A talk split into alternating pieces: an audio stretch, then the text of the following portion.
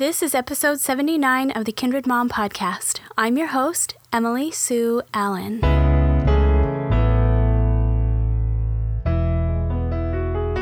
Hi there. Thanks so much for tuning in to this episode of the Kindred Mom podcast. I am so glad that you're here, and our Kindred Mom team would love to be connected with you beyond this podcast today.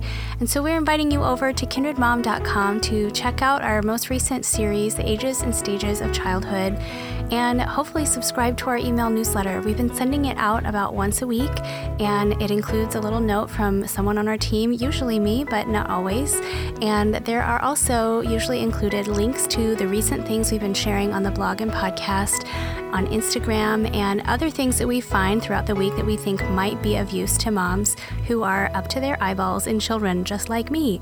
If that interests you, please head over and subscribe, and we will send you the next one that goes out.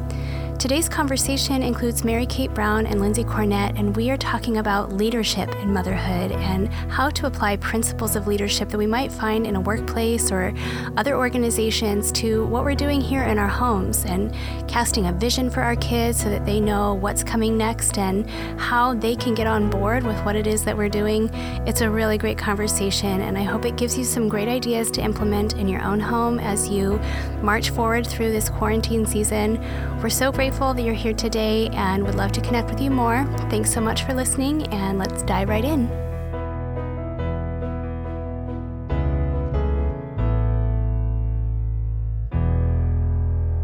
Well, today we are going to be talking about leadership in motherhood, and I have Mary Kate Brown and Lindsey Cornett joining me for the show today. So, ladies, welcome. Hey, Emily, good to be here with you. Hi, friends. Well, as usual, I very much enjoy the conversations that we have. And so I'm glad to have you guys here to talk about this idea that I call it leadership parenting, but we'll obviously kind of zero in on motherhood. And I just think there are a lot of ideas that are written in books and on blogs and on podcasts uh, about good leadership and what that looks like. And I think that being a leader in our homes is a really big part of having success passing on you know things that we want our kids to learn in the realm of you know healthy patterns and good habits and there are some things that really work well as we try to do that, and there are some things that don't. so, mm-hmm. um, as we get started, I would love to just pick your brains a little bit about what good leadership looks like to you. Yeah, it's a big question. It's a good question. I have been thinking a lot about the jobs that I held before I switched gears to being a stay at home mom. And I had two one was teaching in public school, and one was in children's ministry. Um, mm-hmm. Not thinking about, you know, the jobs I held in high school and college or whatever, which were sort of your random assortment of retail and whatever, yeah. but more like what I did for my career, I guess, as an adult. And yeah. One of the biggest things that came to mind for me was the idea of vision and mission mm-hmm. because when I was teaching in a public school, it always felt like I have this sense of what I want to do. I have this ideal situation that I'm striving for. And there was always so much kind of fighting against it. Mm-hmm. Um, whether that was like, not being on the same page as administration, or it might have been like mandates that were coming down from the different government entities, you know, and that sort of thing. And that was really, really hard. And then when I switched to working in a church, it felt so good to have a really clear mission and vision. Mm-hmm. Um, everyone who was there knew what we were all about and what was most important. And yeah. it just made for a totally different environment. Mm-hmm. And I think about that a lot parenting, like just the importance of my husband and I being on the same page, knowing what really matters and is important, and figuring out how to include our kiddos in that conversation, even though they're still young. Yeah, no, I completely agree with that. And I love the concept of vision, probably because I'm a very visionary person. And I feel like I spend a lot of time thinking about the big picture details. And part of having a big family has meant that I have had to learn by being in the trenches that I have to get everybody in the house on board with what we're doing and where we're going because I cannot actually practically physically make them all comply with directions if they don't understand what we're doing or why we're doing it. So I have to be really invested in helping them understand the big picture version of what's especially our day is going to include so that when I'm giving them smaller details that they need to track with, they understand how it fits in the bigger picture. And so I love that you brought that up because I think it's a really big part of having a successful day and especially when you have multiple kids or are on the move or any number of you know logistical things that can come into play with needing to communicate so i love that and Emily, I definitely hear what you're saying with like being able to communicate that vision and like this is the task at hand for our day. This is what we need to do, and getting every member of your family on the same page as you. Um, but I have to ask both of you I've heard a lot of talk in church and among just different circles about casting like vision for your family. And I wonder if that's something you guys have talked about with your husbands, your children, your families. I would say that we haven't talked about it outright. Uh, we do have check ins every now and then. Like just yesterday, we were on a walk together with just the baby, and the kids were at home watching movies. And we just had to kind of retool how things are going around here since we're in quarantine season and we have a small space and a lot of needs and people who handle the reality of where we're at in different ways. And some days have gone really well, other days have not gone as well. And so we just had to have a check in with okay, what's working right now and what's not. And then mm. inevitably out of that conversation, I feel like it's my job in our house at least to translate and cast that vision for the kids because I am the one who is more of a verbal communicator and also is really tuned into the details of what the kids need to know about what we're doing differently going forward. Mm-hmm. Yeah. Makes sense. A few years ago, Evan and I attended a parenting seminar at our church in Grand Rapids, and it was led by this couple, Mark and Lisa Scandrette. They have a book called Belonging and Becoming Creating a Thriving Family Culture. And they talked a lot about this idea of creating like a family vision and a family mission. And I really loved it. And we mm. kind of talked a little bit after that about what's kind of the most important what do we want our kids to know? And we sort of landed on this little mantra, sort of, that we honestly, we don't even talk about it with our kids that much at this point. They're little, but it's always in my head. And mm-hmm. that was to love God, love each other, love our neighbor, love learning, and love the world. So I just kind of think about that sometimes when we're making decisions or when I'm dreaming, I'm always dreaming about like what's it going to be like when my kids are older, when they are teenagers or when they are adults and maybe they're coming back home with their own families. Like I mm-hmm. kind of mm-hmm. just keep that idea in my head because it can get overwhelming to just exist in the diaper changing and the snack providing and the sweeping up the floor and just all of those little details, at least they really overwhelm me sometimes and they can sap my joy and that sort of thing if I'm not careful. But I just really, it is something I pray about a lot. It's something I always am thinking about. Like, what is the end goal? You know, if I'm thinking about this this family that we are creating not just in this moment but like for generations to come like what do i want that to look like and so mm-hmm. i'm always just kind of keeping that in mind. It's, it's not like we are sitting around the dinner table together, all chanting our family mission statement or anything mm-hmm. like that. But it's just something that I'm always keeping in the back of my head. And it's something that as my kids continue to grow, we'll probably talk about more um, and in more concrete terms. But for me, it just helps me keep my eye on the prize, so to speak. Yeah. How about you, Mary Kate? Do you guys have a family mission statement or some kind of overarching vision?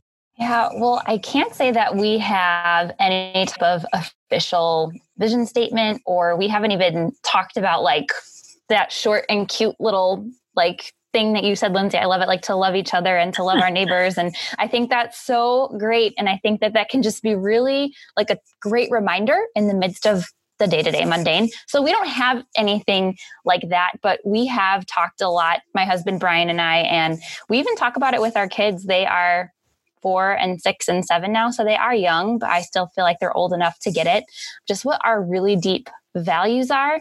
And I wish I could wrap it up in a box with a cute little bow. But I think, long story short, we just really feel so strongly, just based on our own life experiences, that God designed us um, to live in this beautiful symbiotic relationship with Him and with our our community and with the planet. And it's not a way that we were raised to be intentional about those things but we just really desire to kind of get back to what we believe like was his design at creation for us to live abundant healthy thriving lives. Um, and mm-hmm. so our daily decisions that we make we try to focus around that. Like does this help our family thrive? Does this nourish our body? Is this going to be healing to the land that you know that we own? You know we have such a heart to cultivate it and turn it into something fruitful like a garden and um, maybe animals one day. And so those are a lot of values that we have um, just based on experiences. And that's something that we've been trying to instill in our kids like cast that vision um, because we just it's just something we feel really passionate and strong about. And so, like you're saying, Lindsey, looking in, at your family in the future and kind of what you imagine that to look like, we kind of do the same thing. And, you know, not in a prideful way, but in a way that just feels like really exciting for us. We say, wow, like look at the, these things that we get to do for our kids like the foundation we get to build for them you know and it's just mm-hmm. really exciting for us so we don't have a statement yet but maybe that's something we'll think on mm-hmm. Well, and I'll say, Mary Kate, from the outside looking in at your family, I think your values come through really clearly because you guys have reoriented your lives around them. You know, you just bought this house, which will give you lots of land to have a garden and all of these things. You know, like I can see just as your friend the intentional choices you and Brian are making. And mm-hmm. so I know your girls see that too, even if they can't articulate it so clearly now. Um, I know that one day, you know, they're gonna they're gonna make those connections too. Um, right. Like I remember when you moved from our house in the suburbs out to the country in Michigan. yeah. yeah, exactly. Exactly. So good. Yeah, yeah. Well, I think that there are so many aspects of leadership that we could consider. I um, I was just going to put out there a list of things that are to me like obvious things that there are areas of leadership that might apply to motherhood, and then there are some less obvious ones that I'd love to bring up and continue our conversation with that. So the obvious ones, I put vision on that list, um, which we've already talked about. I put down modeling, teaching, support, follow through, and positive feedback. Um, those are things that I think I see in most uh, leadership roles that are in like a workplace environment or if you're a teacher in a school those are things that are all happening um, with their students and um, and then some of the less obvious things are connected to those but a little bit more nuanced stuff so the ones that I thought of, and I'm sure you guys can help me think of more, are having um, like with vision. If we have our eyes on the bigger picture, we also have to have flexibility in the moment, which I feel like is a really, really big part of motherhood.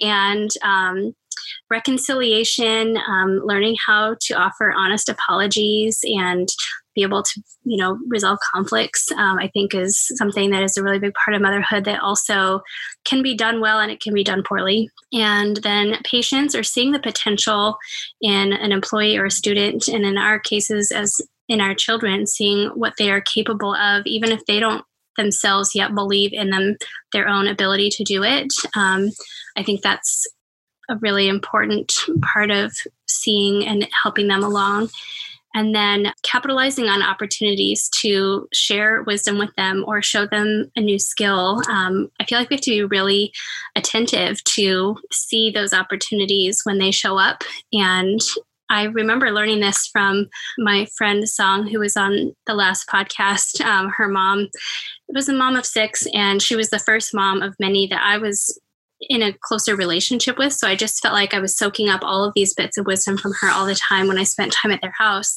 I wasn't really thinking about motherhood because at that time I was not married and I did not have children.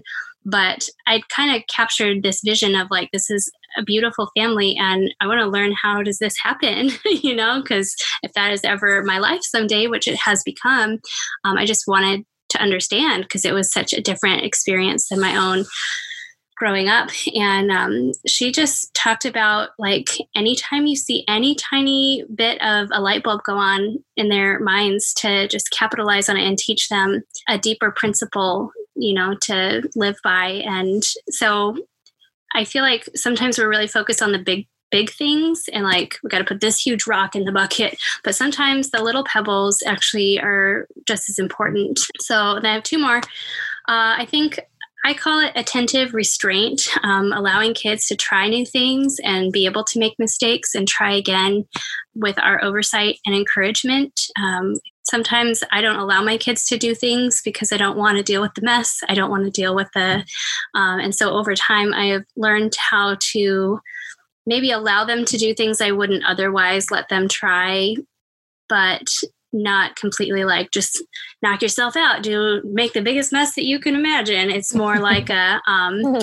i'm going to be by your side and help coach you so that the mm-hmm. does not end up everywhere. Um, and then the last one is to inspire forward progress rather than push it. And so from all of those things what do you guys want to say? Yeah that's so many good things.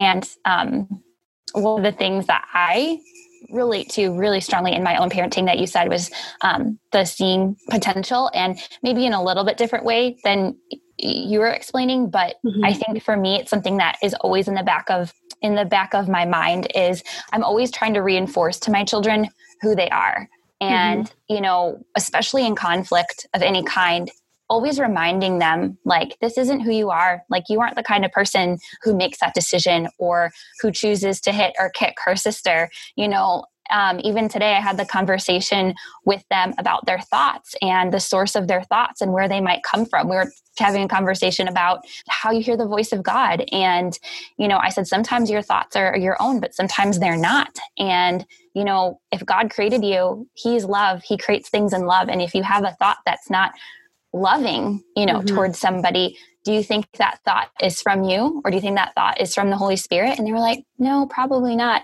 And so always reminding them like who they are and saying, you are this type of person. You are smart. You are strong. You are brave. Mm-hmm. You are kind and reinforcing that.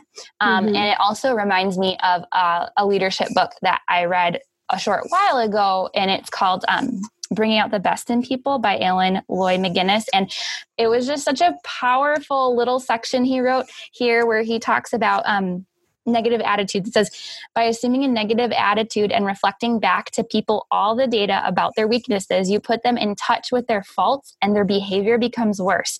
By assuming a positive attitude and concentrating on their strong aspects, you put them in contact with their good attributes and their behavior becomes better. And I find that is so true with children. so that's mm-hmm. something I'm always reminding myself like, tell them who they are, expect the best out of them. And over time, like you said, those little pebbles, they start to build up. You start to see that be cultivated. I really love the connection you made, Emily, between patience and seeing potential. It's good for me to remember that being patient is not a passive thing. It doesn't involve just like sitting back and waiting for things to go the way you want them to, you know, mm-hmm. but it's mm-hmm. an active role that we take because yeah. our goal as parents and I think this applies in leadership across the board, right? If you've got people kind of serving under you, most of the time the goal is not simply to make the most efficient and productive little worker bees that you could possibly make, right? You're trying yeah. to develop people's skills. Mm-hmm. And that is so true in parenting. Like, yes, it is way simpler and more efficient for me to bake the muffins by myself or mm-hmm. to clean up the toys by myself and a lot less frustrating too. But I have an opportunity to see the potential in my children to learn these skills to one day be able to do them independently mm-hmm. and yeah that requires a lot more patience on my part yeah. um, but it's so important it's important not only in developing my kids but it's important in developing my own character too i think Absolutely. So I just really liked that that connection. Yeah. Well, and I feel like it's pretty clear as we talk about these things how leadership principles apply in motherhood situations. But I'm curious what you guys would say you think is important. Why do you think it is important for moms to see themselves as leaders and not just as mothers? Oh man, I love that question. I could get really fired up about it. In fact, um, but I'll try to keep it together. But in college, I started just to become really passionate about like women's leadership in general. Mm-hmm. And I think that motherhood is a transformative process, right? It affects every aspect of our lives physical, mental, emotional, spiritual, across the board. And personally, I have never experienced anything that has transformed my own character, my relationship with God, all of those things more than motherhood has.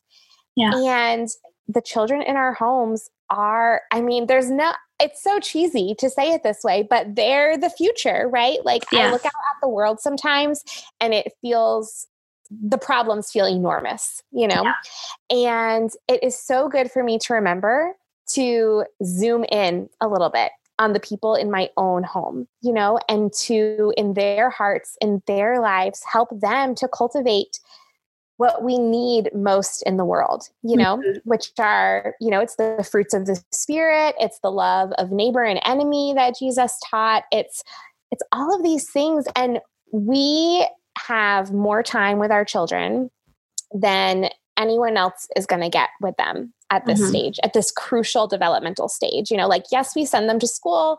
You know, they're only in church a couple hours a week, right? Like, we mm-hmm. just have such a great opportunity, just an immense opportunity yeah. to mold them into the people that the world needs. You know, it's such an honor. And yeah, it's leadership. It absolutely is leadership. Yeah, I am right there with you, Lindsey. Like, just everything you're saying so deeply resonates with me. One book that I have read that has been so powerful for me is called Fashioned to Reign by Kris Vallotton. There I go, dropping his name again, which I know I do a lot. Um, but he talks a lot about in that book the role of women. And for me, it has been really powerful. And one of the ways he frames like in a, across all those chapters is that Eve was created powerful. Like she was created to like reign side by side with Adam and together Adam and Eve, man and woman reflect like the goodness and the character of God.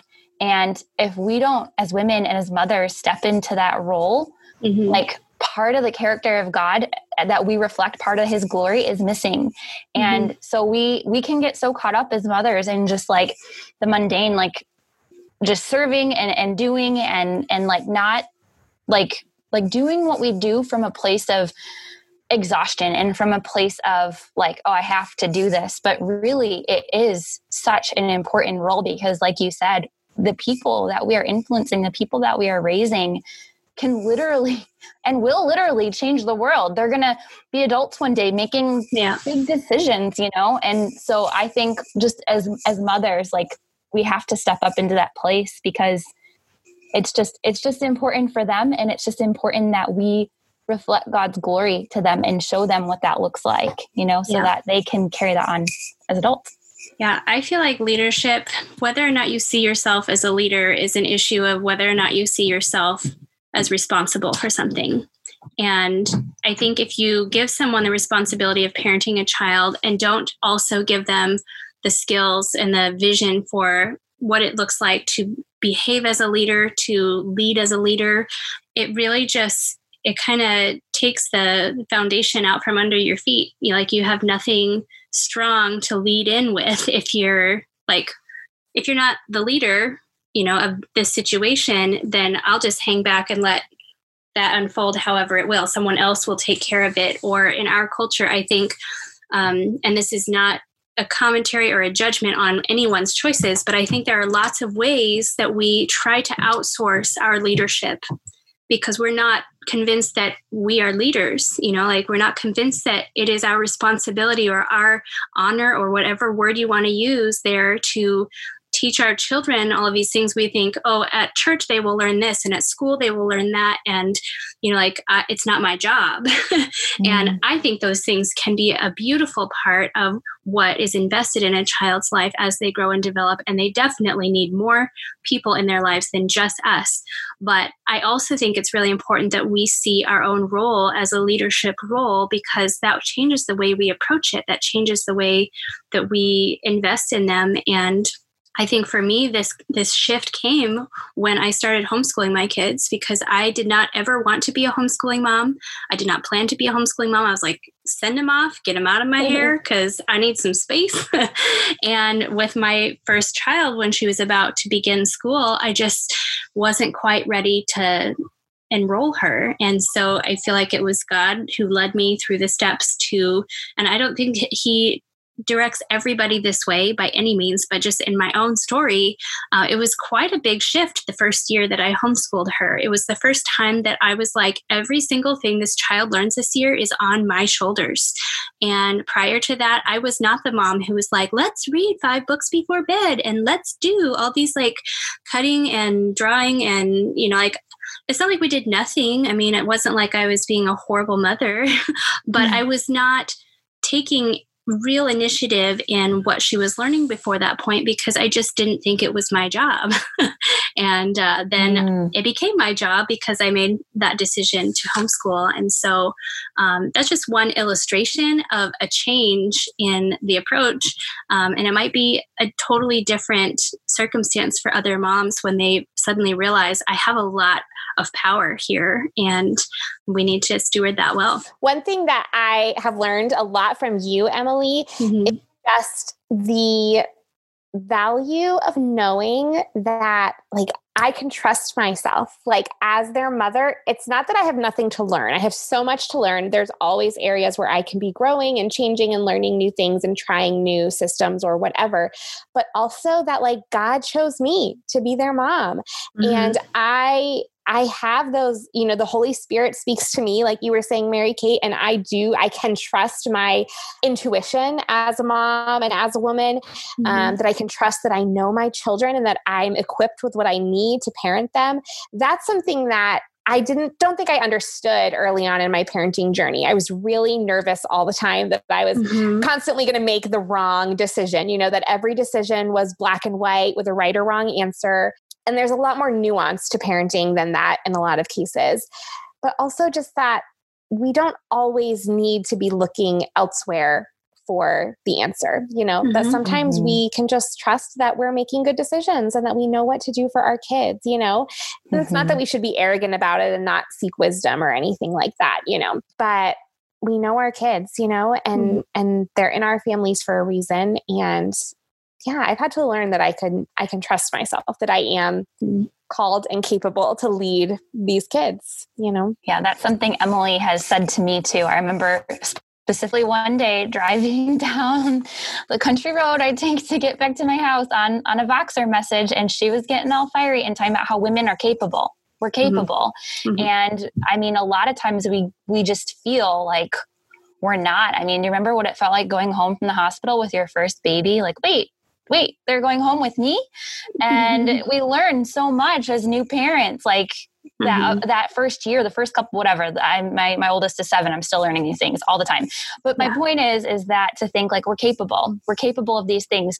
It, like you said, Lindsey, it's great to seek wisdom. There is it's a huge gift to have a community of other moms that you can turn to and ask for advice and say, What did you do? Can you give mm-hmm. me some tips and tricks? Absolutely. But at the end of the day, like we're capable of doing this and we're capable of raising healthy well-adjusted children yeah. and i don't mm-hmm. think we're told that all the time we're told to rely on this expert and that expert and there's nothing yeah. wrong with that but we have to have the wisdom to discern like does that piece of information serve me and my family or my child or does it not and we're yeah. capable to make those decisions yeah and i just want to put a spotlight on something you said about experts mary kate and that is i think that our culture is obsessed with like idolizing experts and like putting them up on a pedestal or even asking you to be an expert by saying fake it till you make it instead of why don't you be a humble learner and and why isn't it okay to be where you are and to acknowledge what you do and don't know and be open to growing from the spot that you're in and i think that's what you're saying is we're capable and we can learn and we can also not know things and learn as we go and so mm-hmm. I love that idea. And um, because we had this in our notes, I wanted to ask you guys to share your thoughts about the difference between being authoritarian and authoritative because I think giving instruction to children is a daily maybe moment minute by minute occurrence at our house mm-hmm. at least and i do think there's a huge difference between being authoritative and authoritarian. So let's talk about that. Yeah. I first heard these words in college in some of my elementary education classes. Mm-hmm. And then later, you know, becoming a parent and realizing, like, oh, look, it applies here too. Like, this is not just a teaching thing, but also a parenting thing. Mm-hmm. And, you know, the difference between you know, I think of when I think of authoritarian, I think of like a dictator, you know, the sense that like I know best at all times and you come down hard. You know, there's very little flexibility, there's very little grace. Whereas when you are authoritative, you know, there is some consistency, there is firmness when necessary, but there's also grace. There's also an understanding or desire to understand your kids as individuals, who they are, to be warm and loving towards them. You know, they need to know the boundaries and the rules and the expectations, but it's more about teaching and I guess leading, you know, than it mm-hmm. is about punishing or being the one in charge all the time. Mm-hmm.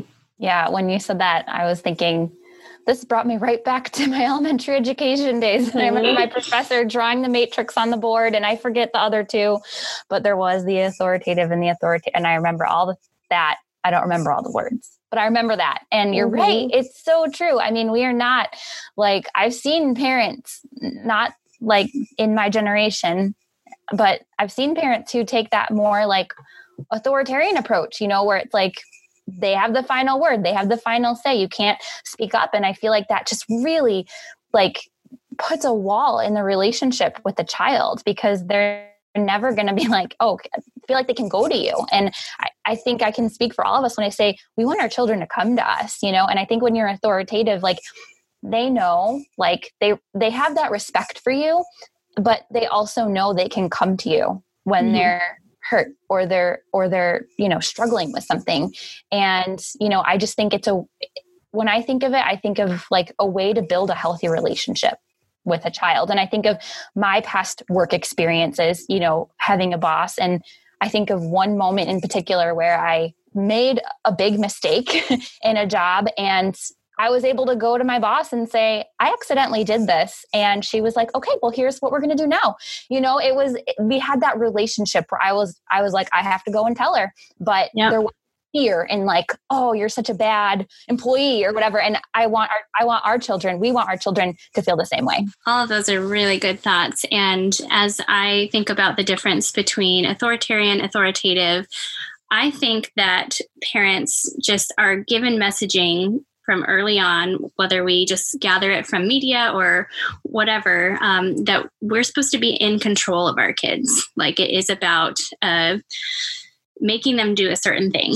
And anybody who has kids knows that you cannot do that that they are um, what, uh, uh what an, an, upcoming guest referenced this term although we've already recorded it it will air in a couple of weeks um, she called our kids free agents where mm-hmm. they they are able to choose for themselves what they are and are not going to do and so that that power struggle, like if we're after control, mm-hmm. we're probably not going to get it. Um, and if we are trying to get it in that way, it usually comes at the diminishment of the child. It usually comes, you know, where we are are not listening to what they're saying. We're just expecting.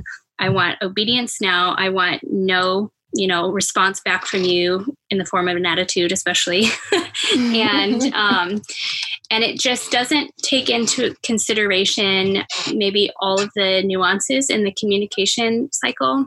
On the flip side i think being authoritative one of the concerns that i have in homes that i i have friends who uh, some everyone's on a different part of the spectrum when it comes to authoritative. Um, I think there are some that are really authoritative and their leadership is is good, but maybe a little bit overbearing.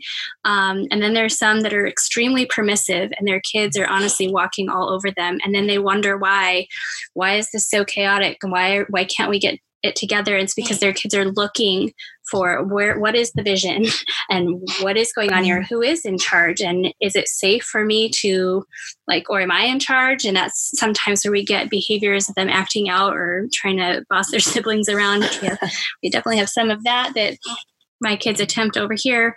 Um, i think being authoritative is is just empowering our kids to first of all know that they're secure and safe where they are and that we do have a plan or a vision or somewhere that we're headed as a family and um, that they can get on board with that. Um, i think so one is about maintaining power and one is about empowering our kids to join us in what we're doing. And so those are the things that I thought of. And I just think it's it's good to talk about this because the first few years of parenting for me, I felt like I was supposed to be um, in control of more of the details of what was going on. And toddlers are not rational and they do not, you know, but I think that's a good lesson in just learning how to guide and direct and lead them with love as opposed to just expecting that they're going to figure it out without our help. I think a lot of it comes down to like what we believe about our kids and who they are. You know, we might believe that, like, well, I think when you are operating from this kind of authoritative place, you recognize that your children in a lot of ways you know that they are deserving of respect that they have their own needs and their own opinions and their own personalities as opposed to coming at them and thinking like this child has nothing to offer in this relationship because they're little and i'm the adult and i'm in charge mm-hmm. and on the other end of the, spec- the spectrum the very permissive and there is this sense that like they don't need me like they're going to figure it out on their own. And I think mm-hmm. it's always good to, you know, reevaluate some of our thoughts and underlying assumptions that are driving our decisions. For sure. Yeah, well, we're coming to the end of our time, but there's just one last thing that I wanted to bring up before we close, and that is kind of the flip side of maybe being authoritative. And to me, it's really, really important to see leaders have a humble spirit to have humility folded in with you know their casting vision and their teaching and their leading and when i do not see humility present in any kind of leader whether it's a pastor or i find myself just like okay i'm going to slowly back away from this and and be a little bit more cautious about do I want to emulate that style of leadership? If it doesn't have humility there, and then I don't actually like it's for me the number one priority to see mm. humility in leaders. And so um, I'm just curious what role humility you think plays in motherhood specifically. Oh, that's a it's like probably the biggest one it plays. I mean, like just from a really like silly practical standpoint like childbirth humbles you just number one mm-hmm. right off the bat um like being pushed to like the absolute physical end of yourself or having a really intense surgery and then relying on like you know all the the, the people and things to help you like no matter what like you start off being yeah. humbled mm-hmm. and you continue being humbled because i'll just speak for myself for me I still feel like such a newbie. And I'm like, my oldest is about to turn 8 mm-hmm. And I'm like, I'm still learning this because I've never raised an eight year old. And I will feel that way until she's, you know, whatever, 50 probably. but yeah, I mean, I think for me, in a very practical way that I see it play out in our daily life, is I have to be willing to apologize to my children all the time because I do not get it right. I lose my temper or I make a decision um, without having all of the pieces of information. And I have to go back and say, you guys, I really made a mistake. Will you forgive me? And I ask them, will you forgive me for this thing I did? And, um, and they will listen to me and, and you know i will wait for a response. I will i will wait for them to respond. And they they usually say yes. They've never said no to me but they're mm-hmm. children. But you know what i mean? And and i think that's another thing we talk about modeling. But yeah asking for their forgiveness and saying i am sorry for this mistake i made and being really specific about it yeah, I think that's really important and really good, and exactly what I wanted to get at because we can't be perfect. We can't accomplish that. We can't do that even if we try every day to be as excellent as possible in all things. There are things that just don't turn out how we wanted them to, or we're like on a small amount of sleep and just our grumpies come out. and um, so, yeah, I think being able to apologize is uh, really the sign of a good leader because I think Um, people who do not apologize well are often not willing to take full responsibility of both where we're headed and what's our vision and this is how I teach you, but also take responsibility for this is what I have done that maybe was not the best choice. And so, again, an issue of responsibility, but um, in a different context. And I'm just thinking about, as we talk like in motherhood, like in everything in life, I really just want to emulate Jesus and be transformed into his image as much as I can. And he was humble, you know, he was God, but he was so humble. Like no one was ever unimportant to him. No one was ever too small or too lowly. And he modeled that with his whole life. And mm-hmm. it sounds lofty, I guess, but it's really so much of what I'm after in in my parenting, in part because I want my kids to to emulate Christ as well, you know. And you just can't do it without humility. For sure. Well, ladies, this has been a really wonderful conversation, and I'm going to be thinking about some of these ideas more as we close. And just want to thank you for being here. Yeah, thank you both. I always learn so much from you all. yeah, I love these conversations. Thanks, friends.